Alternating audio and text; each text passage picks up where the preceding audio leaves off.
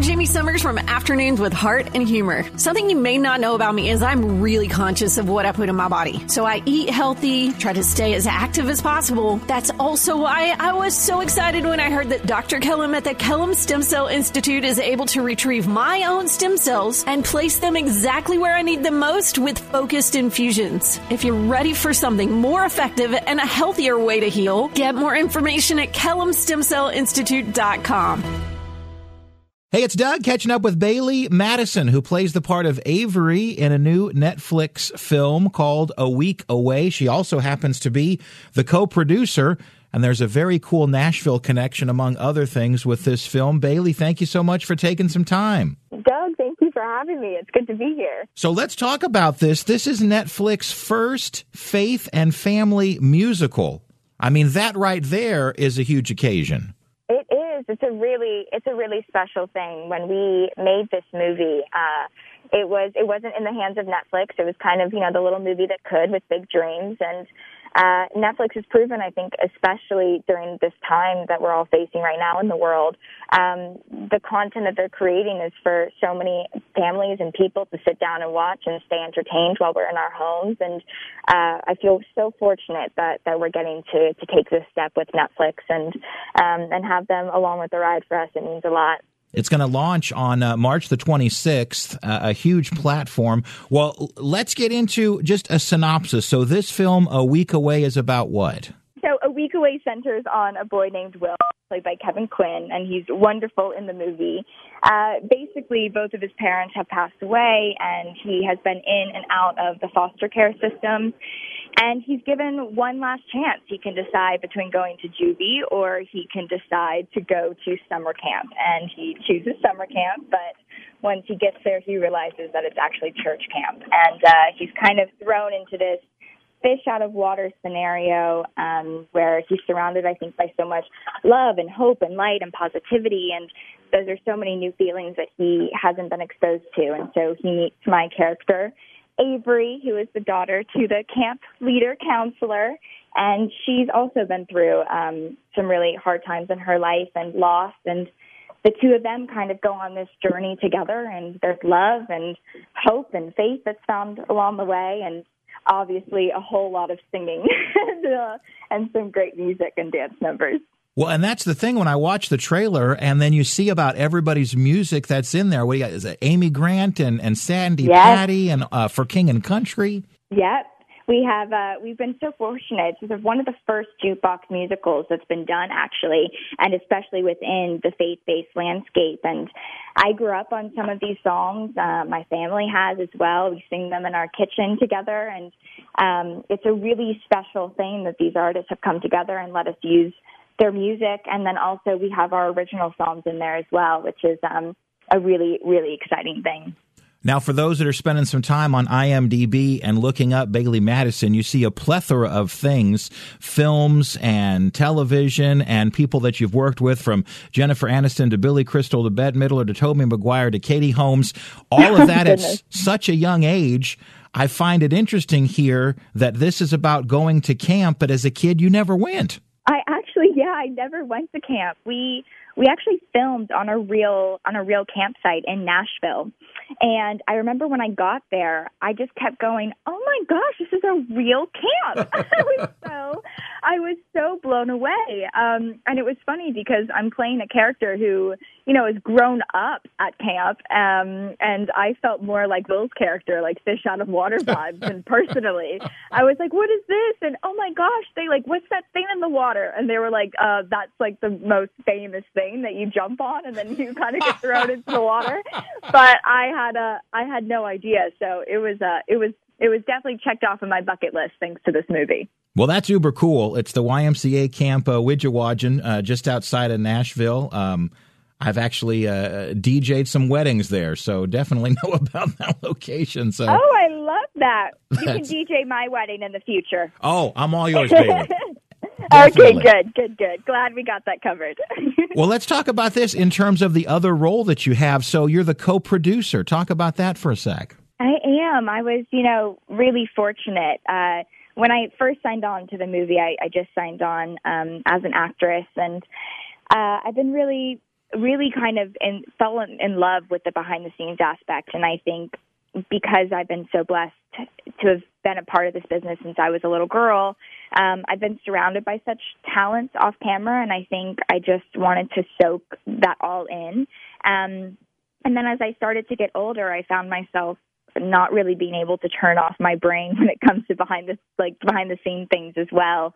And um I spoke to the producers, you know, Steve Barnett and Alan Powell and uh and the entire team and they said, Would you want to come on as a producer? And it was the most fulfilling thing just because I mean I, I cared about this movie um on camera as much as I did off. I truly just believed in the story and what we were doing and I was 19 years old at the time and the only, you know, girl kind of there and to have to have been allowed to have a seat at the table with the big boys uh, meant a lot to me. And there's a whole whole huge chunk of my heart within this movie um, that I was able to share. Um, and it wasn't just for myself, which is the most fulfilling part about being a producer is uh, you get to care about your whole crew and your whole cast and wake up every day and get to do that. So really fortunate. So did it give you an appreciation or maybe some sort of uh I don't know, pause to reflect on other things that you were involved in where you were just an actress and here you've got this this dual role. Did you have an appreciation for for producers or other people outside the realm there on previous projects or Yeah, I mean this uh, I had produced before uh for before I did this film. Mm. Um and so I had I had already kind of had that bug in me uh, where I loved that adrenaline of being in the middle of a scene and not just worrying about your delivery, but also subconsciously making notes about things that were going on in the scene that when, you know, you yelled cut, you'd run over to the 10 and be like, okay, this should happen. And what, you know, what angle are we doing here? So that was all in me. However, I have to say, I, you know, I don't think I had to had to hop behind the camera in order to appreciate all that goes on. I mean, it takes an entire village to to make a movie. You know, as an audience, you sit down and and you see what we filmed, but you don't get to see, you know, the hundreds of crew members who all have families and all have life and who all have special talents who are on set uh, way before the actors show up and long after the actors leave. Um, making this film happen for you. And so I've always had such appreciation for our crews, um, producers, directors, grips, craft service. Like you really you can't do it without without the entire team. Oh, I think we definitely see any of us who have stayed to the end of the credits to see all of the names that are listed. It's a village. yes, it is. It's a village.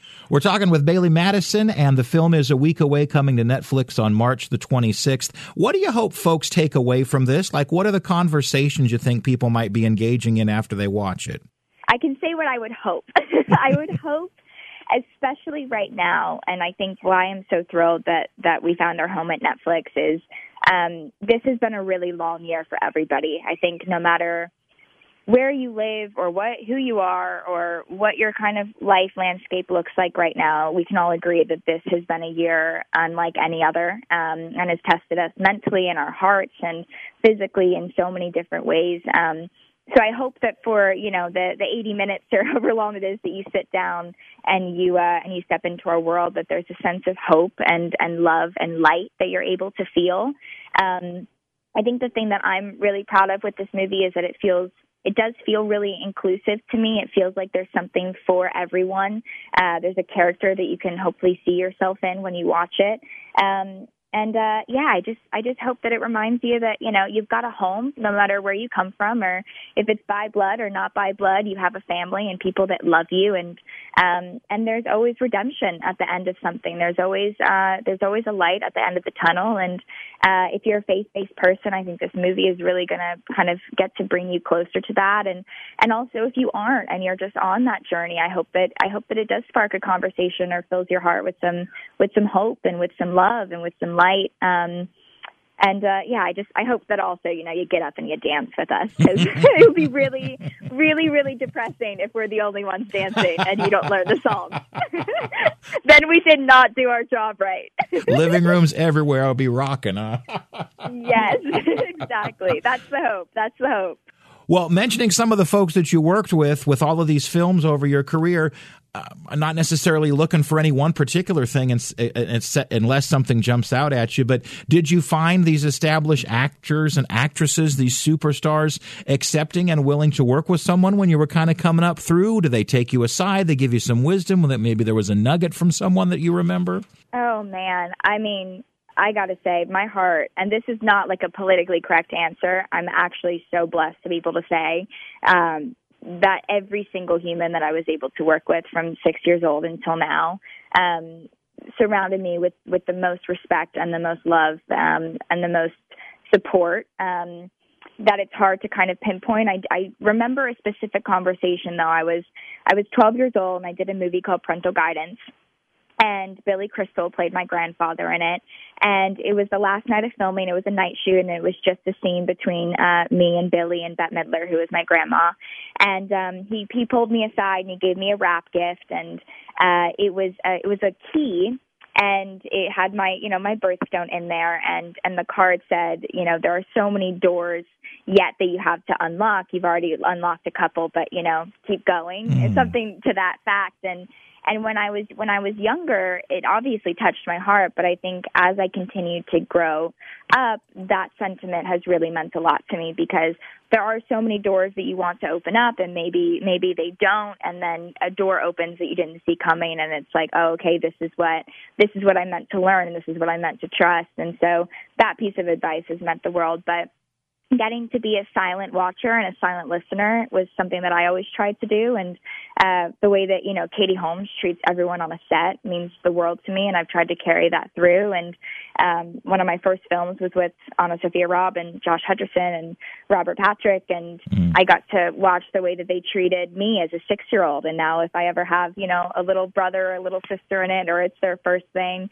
I go mama bear on them just like they did to me. And so there are so many lessons that I'd be on the phone with you for a long time. Uh, just really, really wonderful, wonderful people that I'm that I'm really fortunate to have gotten to spend a fair amount of time with in such an intimate setting. It's meant it's meant a lot to me. Oh, that's awesome. That's awesome. I don't know for for whatever reason, uh, it, it, makes me think about Ron Howard and just seeing the trajectory of him as a young guy and uh, uh, happy days and all this, and then the when you grow up in the business.